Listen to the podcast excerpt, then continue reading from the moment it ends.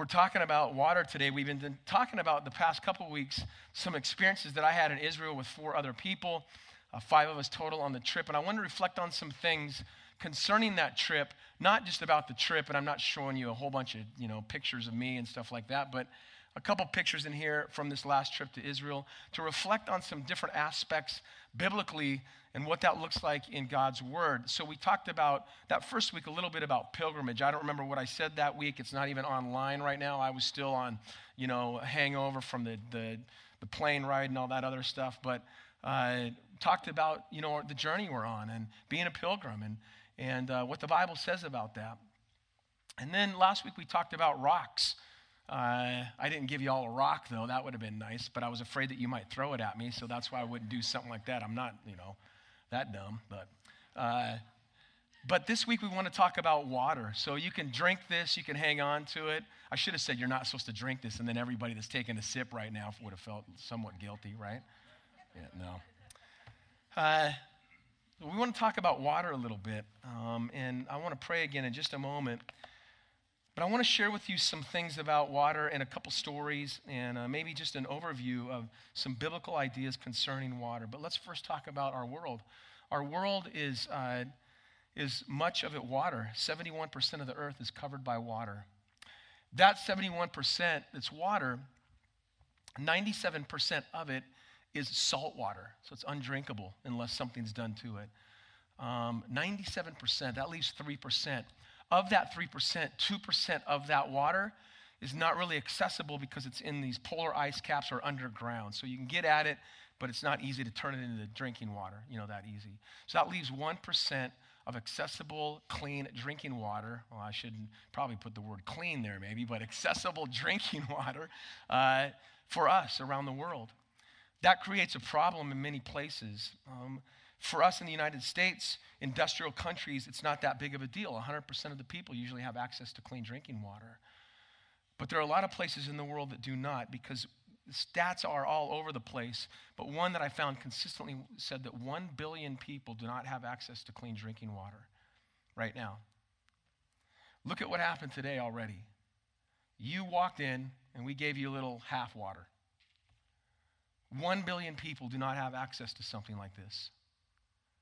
It's not even possible. They need it in another form. That's why you'll see a lot of ministries. I think it's something for us to consider as, as Journey Church.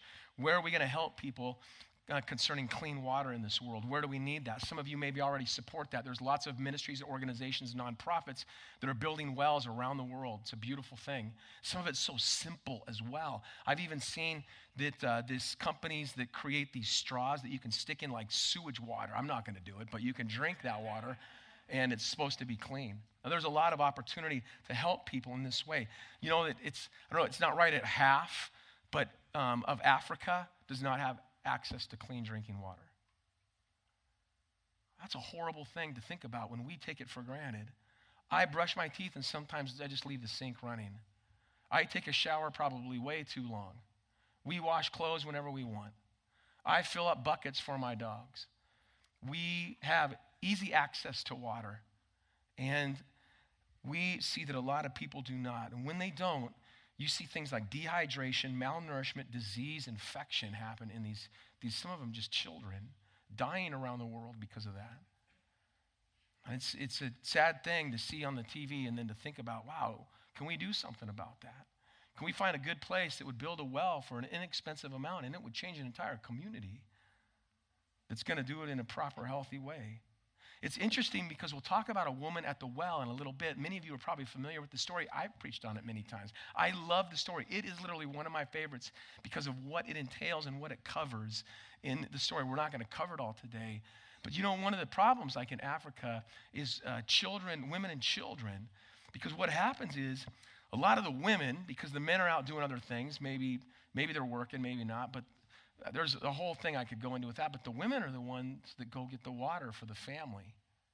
And often the children, and then break that down, the children, it's the girls that have to do it. So, why is that a problem? Well, one of the things is it's taking, especially the kids, it's taking them out of school because they have to travel f- so far to go get water.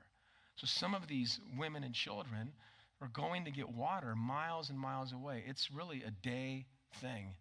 Some of them have to do it every day. You'll see them carrying water on their head or hauling these big old plastic jugs of water.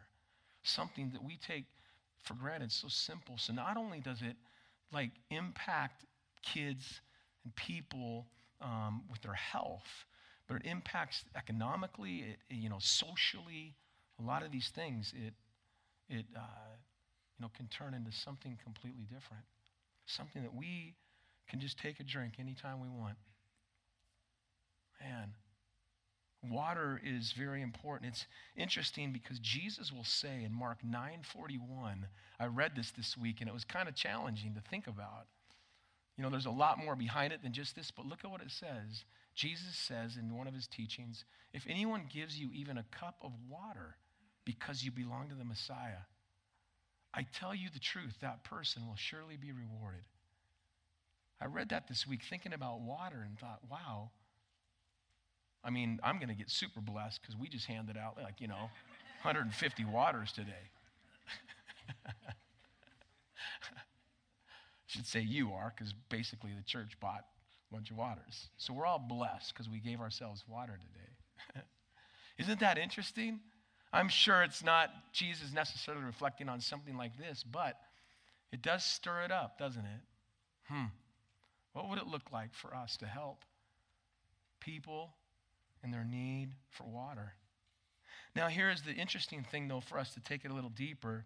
We long for water spiritually to satisfy more than just our thirst. Even if you're here today and you do not follow Jesus, maybe there is. I'm not saying there is for sure. I don't know you, I don't know your story. But there is something deep inside you that's crying for something more. Spiritually, emotionally, you're dry. Maybe even today you followed Jesus for a long time and you're dry feeling. You feel like you're in a desert wilderness. We've talked about that. You're parched. You long for something that will satisfy more than just your, your uh, you know, longing for a drink for a minute. The Bible says in many places, let me just read through a little kind of like paragraphs together. It's not on the screen. Psalm 42, a couple verses, 63 a verse, and Isaiah 55. As the deer longs for streams of water, so I long for you, O God. Man, I bet you some of you feel that way today, especially in this heat, huh? We really got to think about it. I thirst for God, the living God. Because some of you, it's that. I thirst for something, and it's not just God. I love that word right in there, the living God, because you need something that's in you alive and active. So I long for something, thirst for something. And it's not just God, an idea, it's something living in your life. I earnestly search for you. My soul thirsts for you. He says, My whole body longs for you in this parched and weary land where there is no water. And then Jesus will say these words. We'll bring it up again. The Bible tells us in so many ways Old Testament, New Testament, all of beautiful scripture says is anyone thirsty? Come and drink. Even if you have no money, come, take your choice of wine or milk. It's all free. Why spend your money on food that does not give you strength? Why pay for food that does, does you no good? Listen to me, and you will eat what is good. You will enjoy the finest food. And then he says again, Come to me with your ears wide open. Listen, and you will find life. Wow, I bet you today that's the longing for some of you. Those scriptures resonate with your soul. So, my question, and I want to pray again, is what are you thirsty for? Really, today, what are you longing for? And how are you attempting to quench that thirst? Are you doing it through the living water? Or are you going to your own well, trying to dig yourself some of that other type of water. We try to quench the thirst of like loneliness and shame and love and relationships and unforgiveness and purpose and acceptance with the water of the world. Maybe it's religion, superficial relationships. I mean, I don't know what it is for you. But outward, many of you have found already it's temporary. It does not satisfy, and it is unfulfilling. And you found, I bet, that you thirst even more than you did before.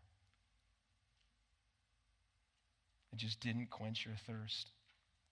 I shared this message, not this message, but the story years ago, and I used the tagline. I was just curious if anybody remembers this advertisement from Sprite. It said, Image is nothing. You remember this? Thirst is everything. Obey your. Okay, a few of you do. That didn't work, huh? Okay. What are you thirsty for? Let's pray one more time before we kind of jump into some other aspects of water. And Father, we come to you today, the living water that satisfies a deeper need, quenches a bigger thirst than any little cup or plastic bottle can. Many of us have dug our own wells, tried to create our own cisterns to hold something that is supposed to be living and active. Some of us have gone and tried to quench a thirst of loneliness and love and purpose and acceptance with other things religion, superficial stuff. We found out it's lacking. And so be with us today. And if someone is here that longs as the psalmist and Isaiah wrote, then may they come and drink from you today with ears wide open, hearts exposed, so that you can truly heal them.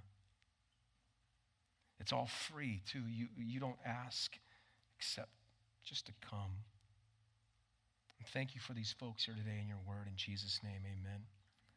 Water is everywhere in the Bible from beginning to end. It's all over the place. We don't have to go into all the things, but from the beginning of creation to extreme, you know, good and bad, the flood, to all the times when they're using water for, of course, you know, quenching their thirst, to, to ceremonial, you know, washings, to all these types of things. The Bible's filled with water and ideas of water and what it talks about, and exposing this idea that water is not only refreshing, but it keeps us alive. We needed that on the trip. Every day there in Israel was 100 plus degrees, like this here every day, most of it pretty muggy. We'd get out of the car and I'd want them to hike up hills and rocks and stairs to see some Bible spot. Even days our car, I think it was so hot, couldn't keep up uh, with the air conditioning. So we understood what it meant to be in the land of the Bible, experiencing these amazing things, and yet wanting to stay in the air conditioned car and just look at it from the road. Like there's where Jesus did that and drive out of there, you know, to keep the AC going. One of the things that we would do on the trip constantly is you have to tell everybody, drink water, drink water. Did you drink water? And if you see them, they'd have water bottles or their little, you know, flasks or whatever. And yeah, I drank water. You go, how much? Like this much? That's not enough you cannot survive and your trip's going to be ruined because you're going to have a headache and going to have to take you to the hospital to get IV'd or something like that. Drink water. Water is very important for us. We can live without a lot of things, but we can't live very long without what? Water. It's very important that we drink enough water. Lack of it can create lots of problems. And we see a lot of lack of it in the land of Israel. For months of the year, they have zero water, just nothing. They don't understand this idea that we're dealing with now. In one part of the United States, 106 degrees or whatever. We go to another part of the United States, it's flooding. It doesn't make any sense sometimes. God doesn't make sense sometimes because I don't know if you've understood this in your walk with Him or seen this. Well, I don't know about understanding it, but sometimes it seems that God leads us to a place where we lack some of the very things we need desperately water. He'd lead these people out into the wilderness, and there's no water, but they'd find creative ways to fix it, to figure it out. I think we do sometimes as well, but there are times when water can really expose our faith, can it? Or lack of, especially spiritually. Suddenly, we got to have more faith. And I think the people in the land of Israel, the whole Middle East, probably deal with that even a lot more than we do concerning water. Because sometimes they got to have faith that it's going to be there in the next spot, the next oasis. There's a lot of that lack of water in the Holy Land, like I said, because of the limited rainfall. There's three main bodies of water, really, you could say, in the land of Israel that really dictate the whole, the whole experience for people in the land. Um, their whole life, their agriculture, everything. So the first one is the Sea of Galilee. These are just from the last trip. I have tons of pictures, but I just picked out some from the last trip from my phone. So that's the Sea of Galilee. I think it's about 10 by 7, something like that. Um, it's their main source of water. It's really the only big, giant, you know, lake or they say sea in, in the land of Israel. There's a lot of stories that happen on that, that body of water that Jesus experienced with the disciples and people experienced in the Bible. That, if that goes way down, they struggle to, to find, you know, uh, the proper way to, to grow crops and to get drinking water and all that. So it's a problem in Israel. Um, there are some streams and little, little tiny rivers, the main one, the Jordan, that flow into the Sea of Galilee. And this is the Jordan River that flows out of it. It's beautiful, huh? You can laugh. It's not very beautiful. Look at it. you know the Old Testament stories of the mighty Jordan. They couldn't cross because it was at flood stage. And you look at it now and you're like, that looks like there's one side of the bank and the other. It's because that's what it's like right now. Everybody sucked water out of it, Jordan and Israel, to, to do their you know, watering of crops and to get drinking water and all that. That uh, it's gone way down. This is a spot. Um, you'll see a picture in a little bit of me baptizing somebody, but this is a spot. Go back to that just for a second. This is a spot where we think, you know, that is the area where Jesus uh, baptized or was baptized by John, and John would be down there many times. This is down towards the Dead Sea. And this is many, you know, uh, many of the places, one of the only places where you can really get down there. And they've built a new place where you can go down and baptize people. And it's interesting to drive in here, you got to go through a checkpoint because uh, that, that bank on the other side is, uh, is Jordan. So there's a guy just sitting there with a gun watching you baptize people because he's protecting their baptismal spot, I guess, you know. A lot goes down in baptism spots. Uh, so you can think about it. Wow, that's just the, that's the main river. That's it. We have thousands or what I don't know how many rivers here in the country. Our own valley is these beautiful rivers, man. Then there's this shot that doesn't really do justice by any means to the Dead Sea, but we're in En Gedi. And I brought this up because we brought it up last week about water, that in this oasis, this desert, there's an oasis En Gedi. And I'm looking from, from the top of En Gedi, that's the Dead Sea. And you look and you go, wow, it looks like the Sea of Galilee, that blue. Well, it's the Dead Sea. So, Israel, you can just leave that there for a minute.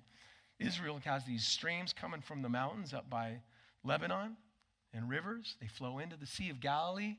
The Jordan River comes from the Sea of Galilee into this giant body of water, the Dead Sea, lowest place on earth. The Dead Sea is called the Dead Sea because it's dead. Uh, no fish or living things can grow in it, can flourish in it. There's nothing in there like that. And when you get in it, you float. It's pretty awesome. You even put mud all over you and then wash it off in the clean water. It's a pretty amazing place. But if you think about this, En Gedi, where we're standing, is in this massive desert. There's just nothing around this oasis where David wrote a lot of the Psalms and it reflected on water in the desert. And then you look out to something that you think is very refreshing and it's undrinkable.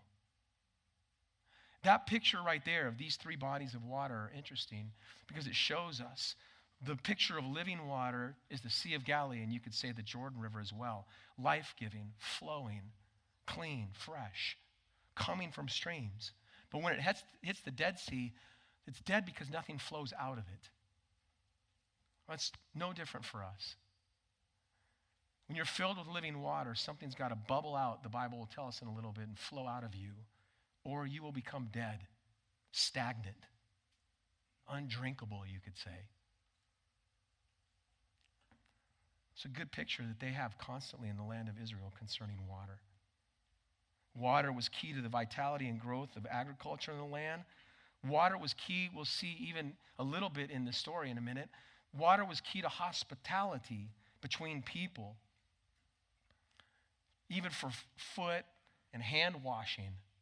So when you'd come to somebody's house, they'd give you like water. You could wash your hands, somebody would wash your feet if they had a servant to do that.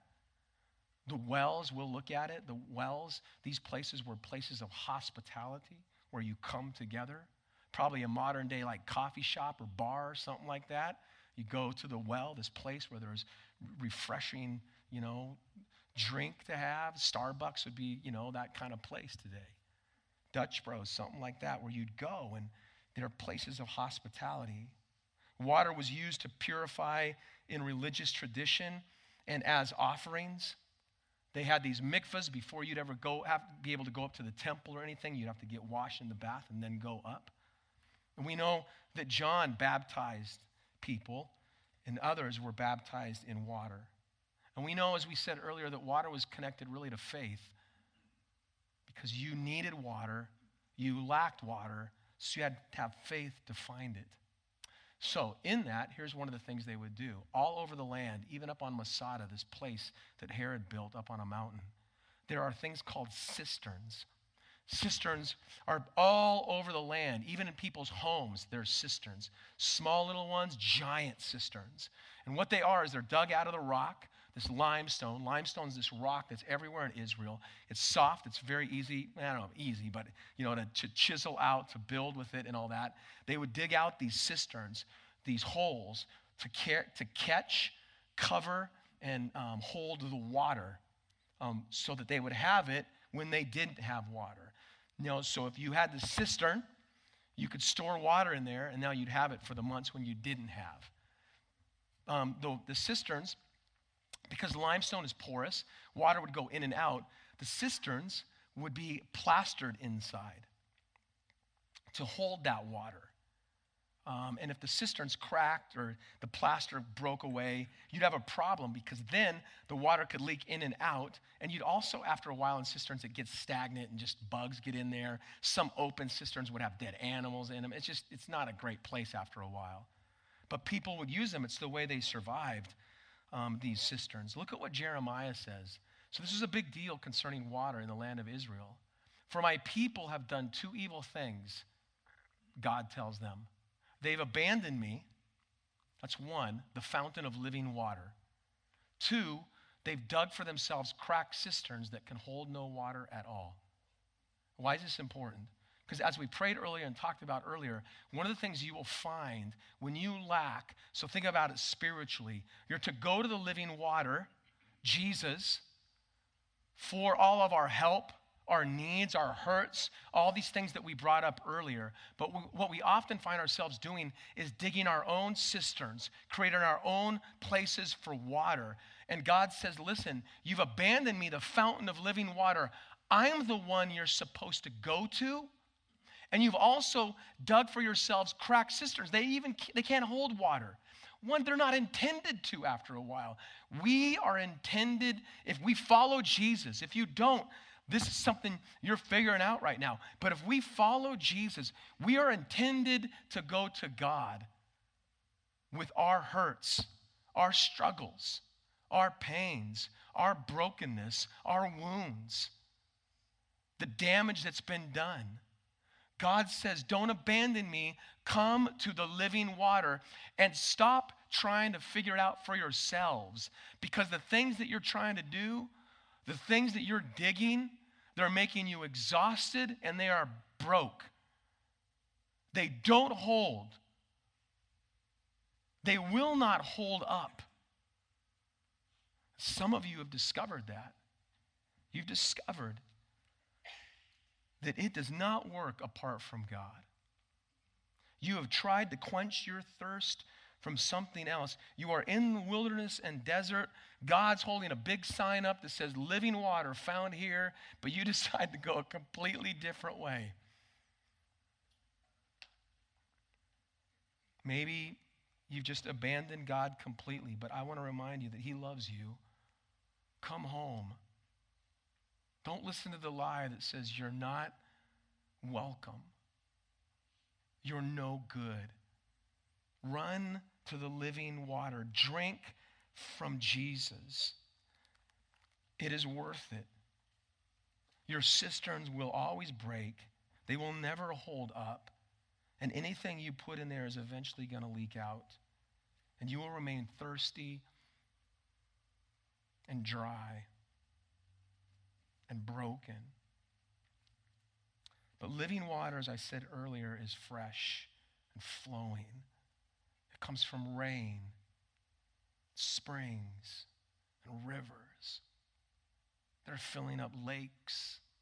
Many of you experienced that this week. Somebody said, Ron, you mentioned Crater Lake last week, and we went there. Some subliminal thing kind of hit you. And I saw lots of pictures on Facebook, so I'm sure lots more went of people that were skiing wakeboarding, riding in a boat. And I'm wondering why you didn't invite us.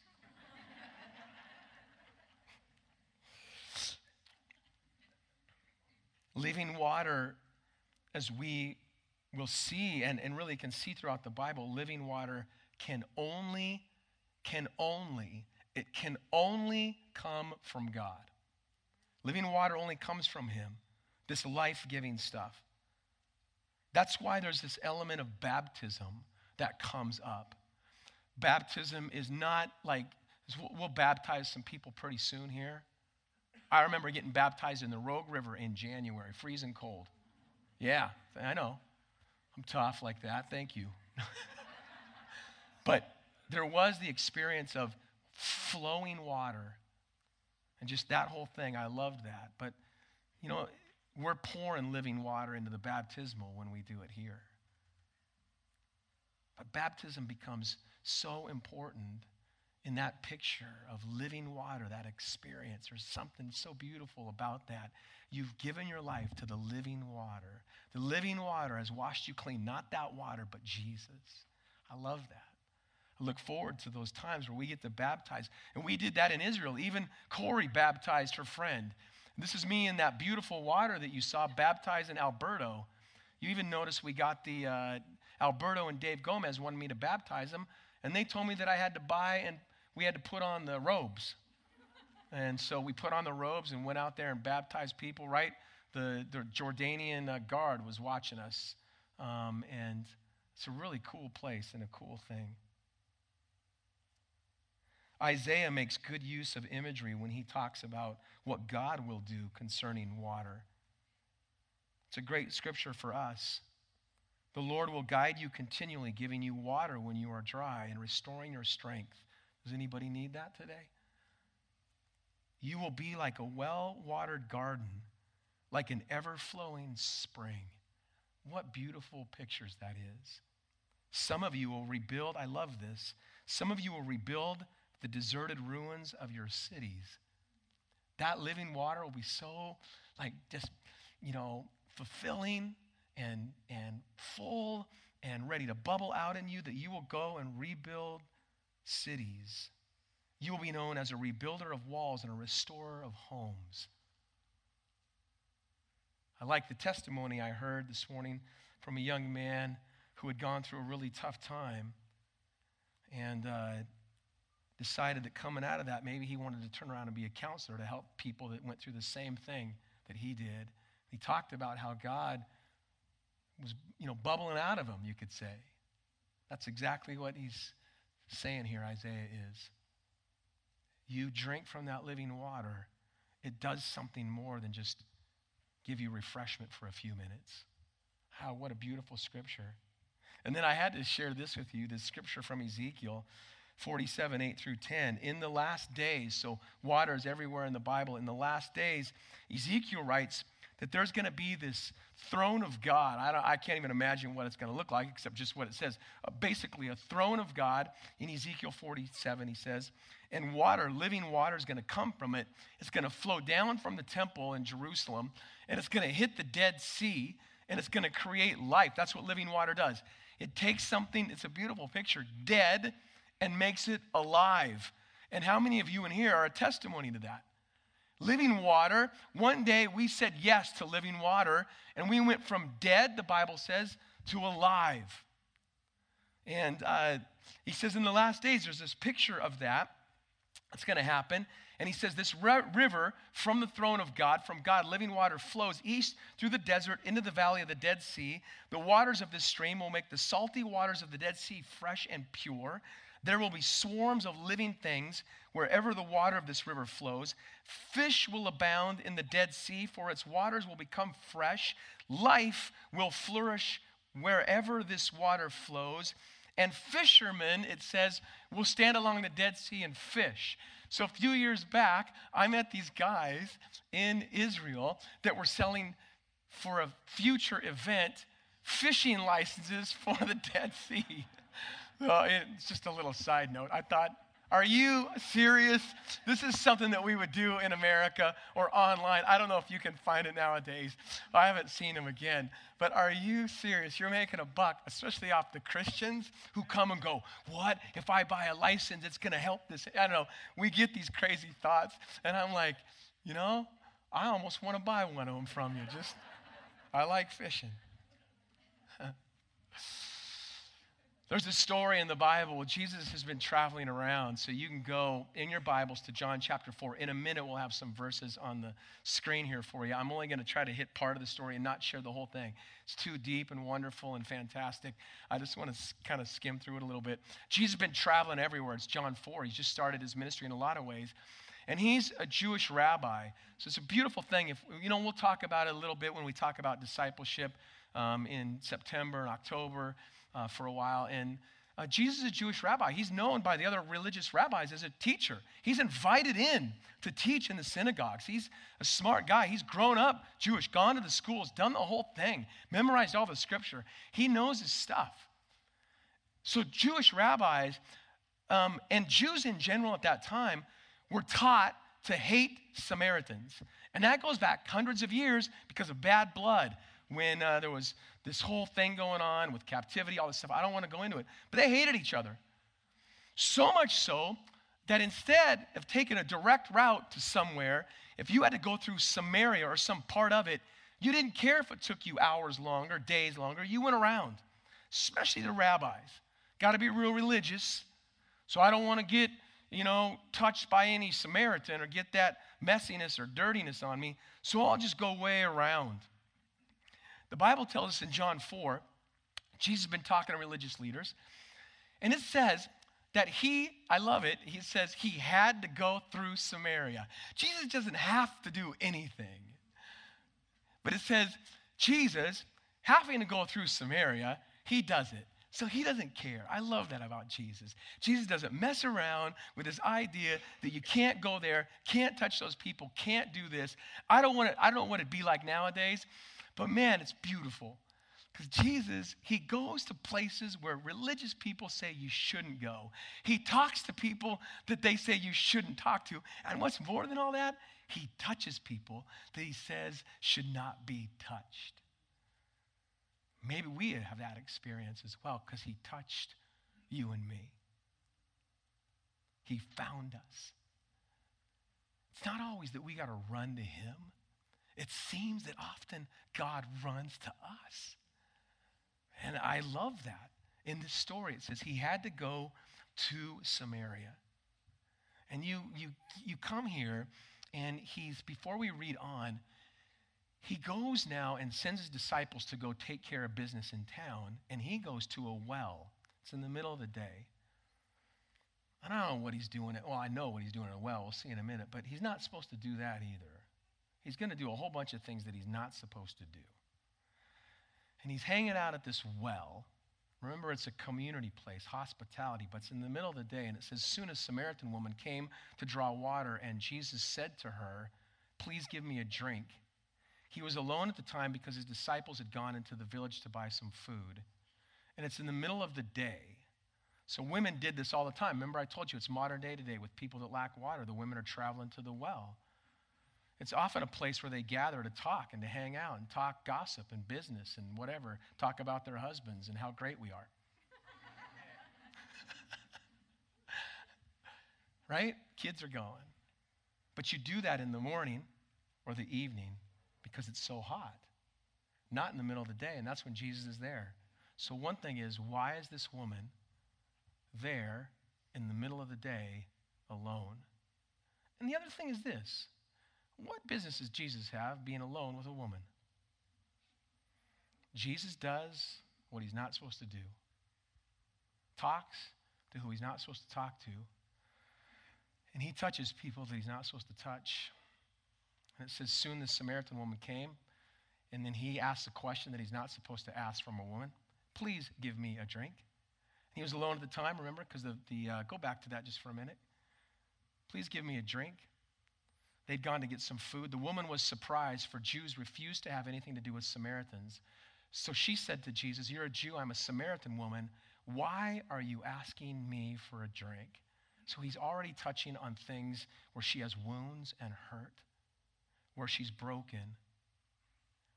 And so the story continues on where Jesus says, If you only knew the gift God has for you and who you are speaking to, you would ask me, and I would give you, and here's our word that we've been looking at living water. But, sir, you don't have a rope or a bucket. Remember, we try to do our own things in our own way. She said, And this well is very deep. Where would you get this living water? I love it. He is just hitting the heart. He's stirring it up. He's bringing all these things and exposing now these truths of what she's really dealing with.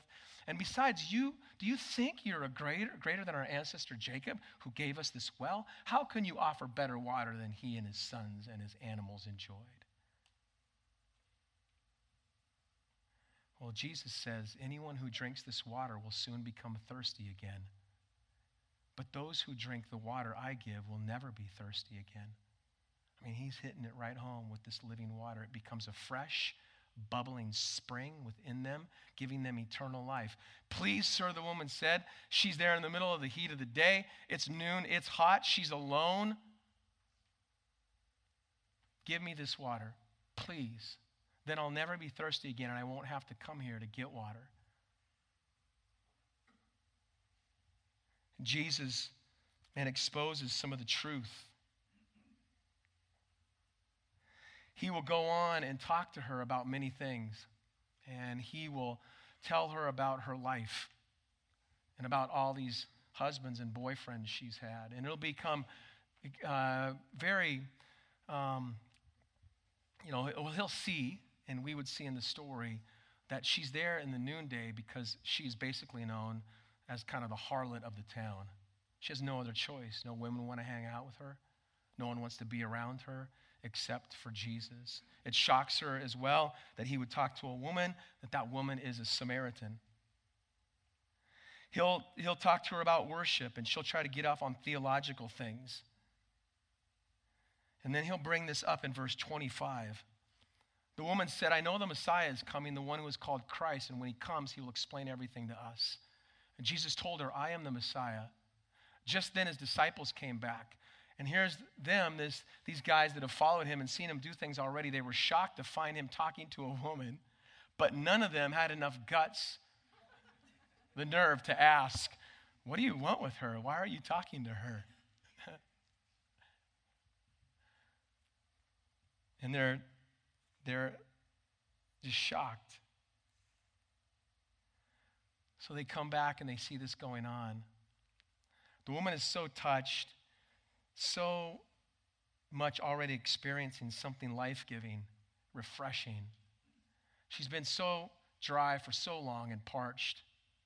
She's had to get her own water by herself every day. She's had many relationships that didn't work out, married multiple times, and the guy she was living with now is not married. They're not married. She's broken and hurt, and she's a Samaritan. She's supposed to be hated by this guy, and suddenly he's shown her love. He's talked to her, and basically what he's done is give her living water. This next line is very important to me.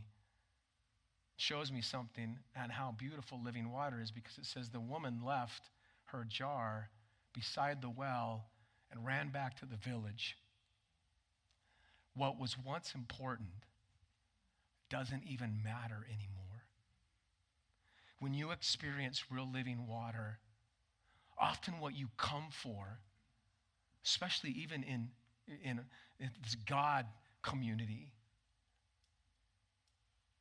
It, it's not even the thing that you really needed. So sometimes we come and God just fix my relationship. God, take care of this concerning some healing. You know, bring them home. Whatever. I mean, there's a lot of things like that. And suddenly we discover after we begin a relationship with Jesus that the very thing that was truly the wound, the hurt, the brokenness was not that at all. The woman left her water jar beside the well and ran back to the village, telling everyone, Come and see a man who told me everything I ever did. Could he possibly be the Messiah? Can I add there, come and see a man who told me everything I ever did and still loves me and still stayed by me and did not run away. In fact, he already knew all the garbage and junk. He went to the well for a purpose. So when it says he had to go to Samaria, he had to go there because a woman needed to be loved and experience living water. I love that about Jesus, but here's what living water does it says, So the people came streaming from the village to see him. And look at what it says as the story continues on. Many Samaritans from the village believed in Jesus because of what the woman had said. And, and she said, He told me everything I ever did. When they came to see him, they begged him to stay in their village, so he stayed for two days, long enough for many more to hear his message and believe. And they said to the woman, Now we believe not just because of what you told us, but because we have heard him ourselves. Now we know that he is indeed the Savior of the world. Man, when you experience this living water, it bubbles out of you. It gives you something much deeper, much greater, more refreshing than you could ever imagine. The next chapter in John, the next few chapters later, just to wrap up with this story, and then I'll give you a few thoughts to take home today and think about with me. But Jesus, just days, maybe weeks, whatever later, he's celebrating one of the feasts that the Jews have celebrated for, you know, thousands of years now. And this one is called the Feast of Tabernacles, Sukkot. I've been to it many times. And at this celebration that goes on for days, just to paraphrase, kind of run you through it real quick, for days they celebrate and remember, it's called the Feast of Tabernacles, these booths, because they remember the 40 years that the Jewish people were in the wilderness before they got to the promised land and how God took care of them and gave them tabernacles, coverings, and took care of them in the wilderness, just like He does us today. They remember that every year for days. They remember it. In that same time, so it's coming up in the fall, Octoberish, somewhere it's coming up. And uh, when it comes up, not only will they celebrate that, but they'll celebrate uh, and, and, and ask God for help. And what they ask God for help for for seven days is for water. So the planting season's coming. They want God, help us, God. We cry for water. We cry for this every day. And every day there's a, there's a spring. I'm not going to go into all the pictures in that, but there is a spring called the Gihon Spring that flows down into the pool of Siloam. And we go in a tunnel called Hezekiah's Tunnel, and you walk underground in the water, and you go in there and you start at the spring and you come down at the pool of Siloam. It's a really incredible thing, there's an amazing story behind it, but it is awesome. And you're in living water, you're walking it. You come out, and we sat down and talked a little bit about the pool of Siloam. So, in these days when they celebrate this, they would, from that Gihon spring, this living water, going down in this pool of Siloam, the priests would come down from the temple with their pitcher, their, their, uh, their priestly pitcher. They would get water. They would walk up the hill, because it's a hill, go up to the temple, pour it over the altar, and ask for God's help for water. Just symbolic. We need your living water to flourish this year, to have our crops grow, to, to quench our thirst, all those things. God, give us rain. God, provide for us. On the seventh day, they would come down and do it, I believe, seven times and come up. And they would pour it over the altar. And in John chapter 7, there is this story of Jesus there at the feast. He's experiencing the feast. He's celebrating these very things. He's probably crying for God, his Father, give us water this year. He's experiencing the whole thing as well.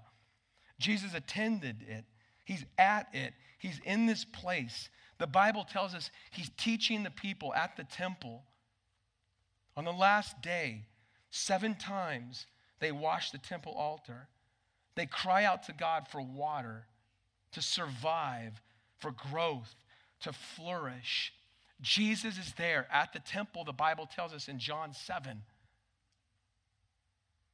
He's standing there. They're doing this, they're reflecting on it. And suddenly, Jesus, I don't know if he yelled, cried out these very words Anyone who is thirsty may come to me. Anyone who believes in me may come and drink. For the scriptures declare rivers of living water will flow from his heart. The declaration is that your living water that you truly long for, that will satisfy more than growing tomatoes or quenching your thirst, he's standing right before you. He's telling the people that day, and he tells us today, I can provide what you need. I can fulfill what you long for. I can satisfy what you desire. For Jesus is declaring that I am the living water. Are you thirsty today? Are you dehydrated? Longing, looking for refreshment? 2,000 years later, there is still one Jesus that stands before us and says, Anyone who's thirsty, come to me. Come to me. It's the cry of people way back in the beginning, the Bible, and it was the same cry when Jesus was there, and it's the same cry today. Come to Jesus. Let me tell you these few things from our stories there. One, living water is a gift from God to you. You saw it in the, the, the, John 4 story. You see it in the story here. It is a gift from God to you. You cannot earn living water. You do not deserve living water. It's a gift. Today, if you think you got to be good enough to be refreshed by Jesus, then you are wrong. A Samaritan woman, the harlot of the town, who longed for something more, simply went to the well that day, and Jesus was waiting for her. And he said, If you only knew the gift, you would ask me, and I would give you living water. Today, if you need that living water, it is a gift to you. Ask Jesus for it. I need you, Jesus. Jesus, I need you today to quench my thirst of my soul that longs for something. I've been digging my own cisterns, trying to do it my way, and it is lacking. I need you, Jesus. The other thing to remember is living water is a gift to all. It's not just to the most righteous, to one group of people, all colors, all races, all backgrounds. It's available to you. Have you led a life of sin and you think you're not good enough? And if we knew you, we wouldn't like you? I don't know if that's, but Jesus isn't like that. Living water is a gift to all. He says, anyone who drinks this water and anyone who drinks it that I will give will never be thirsty again. The other thing about living water is it satisfies the body and soul. There is something much deeper. Jesus says to the woman, and he tells the people that day 2,000 years ago, You will never be thirsty again. Come to me. Come to me constantly. Don't even just do it one time. Constantly come to me with your needs, your hurts, your wounds. And we have today available Jesus, the Holy Spirit, His Word. And listen, a community of people that we can gain refreshment from. One of the things about church is not because you come and we have the best slides or worship or speakers or building, part of coming, there's a lot of great things going on here, but it's what God is doing, and it's what God is doing through his people. So sometimes when we gather, we gain refreshment from those that we're with. I told my friend today, you need to be with people who can encourage you. Because have you been with people when you give your life to the living water who suck it right out of you and then replace dirty water with it? Hey, here's something. That's not very good. How about this? And it's just a filthy looking cup of nastiness. Have you ever, I don't know what image you got in there, but it's, it leaves you lacking and longing. Have you gone back to something that Jesus got you out of? And sometimes it's people around us that pull us out like that. Part of coming to church is to be with people that love God as well, to let Jesus bubble out into you, because sometimes you need that from others, don't you? A hug, an encouraging word, worship, whatever. And then the last thing is living water, it cannot be contained. It's fresh, he said in there, and the worship team can come. It's bubbling, it's a spring within them, giving them eternal life. Living water gives birth to new things. It's for growth, refreshes us, and it revives the dead, we learned. You know that the rabbis used to teach? I don't know, you know, uh, really how this plays out for us today, but there is a picture of it for our lives, maybe. They would say that if you had a cistern or you had this well or you had this container of water that was considered more dead water, that if just a drop of living water, a raindrop from the sky, something you got from a, you know, the river, just that one drop in this mikvah, this baptismal place, or the cistern would make it all clean. And I think there's that element of Jesus. And then it gives birth to new things. Some of you new, need new things today. You need Jesus. You want to grow, you need Jesus. You want to be refreshed and revived, you need Jesus. So, before we let you go and take communion, we'll take communion. I got a short blessing to give you, but do you need living water today? Then ask. Ask Jesus to take over your life, to refresh you, revive you. I'd love to know that. You can fill out a card. Let us know that you've done that today. We'd love to connect with you. But if you need living water today, ask. When you take communion, there's that element of refreshment that we gain from communion. Not because it's, oh, grape juice and this little cup's going to refresh you. It's to remember the living water and what he did for us. That little bit of Jesus cleansed us from sin, the body that he gave. This, that's an element of living water that we experience to say thank you for your sacrifice. So, communion today may be this expression of thank you, Jesus, for being the living water in my life, from, for dying on the cross and bringing me back from the dead. You are the living water, and you have revived me. Also, today, if you've been using a rope and a bucket to get what only living water can provide, then I'd ask you to turn to Jesus. Have you been digging your own cistern to store up what will only go stagnant? Come to Jesus. Instead of asking for something fresh, flowing, satisfying, and permanent and life changing, have you gone to your own well, dug your own cistern?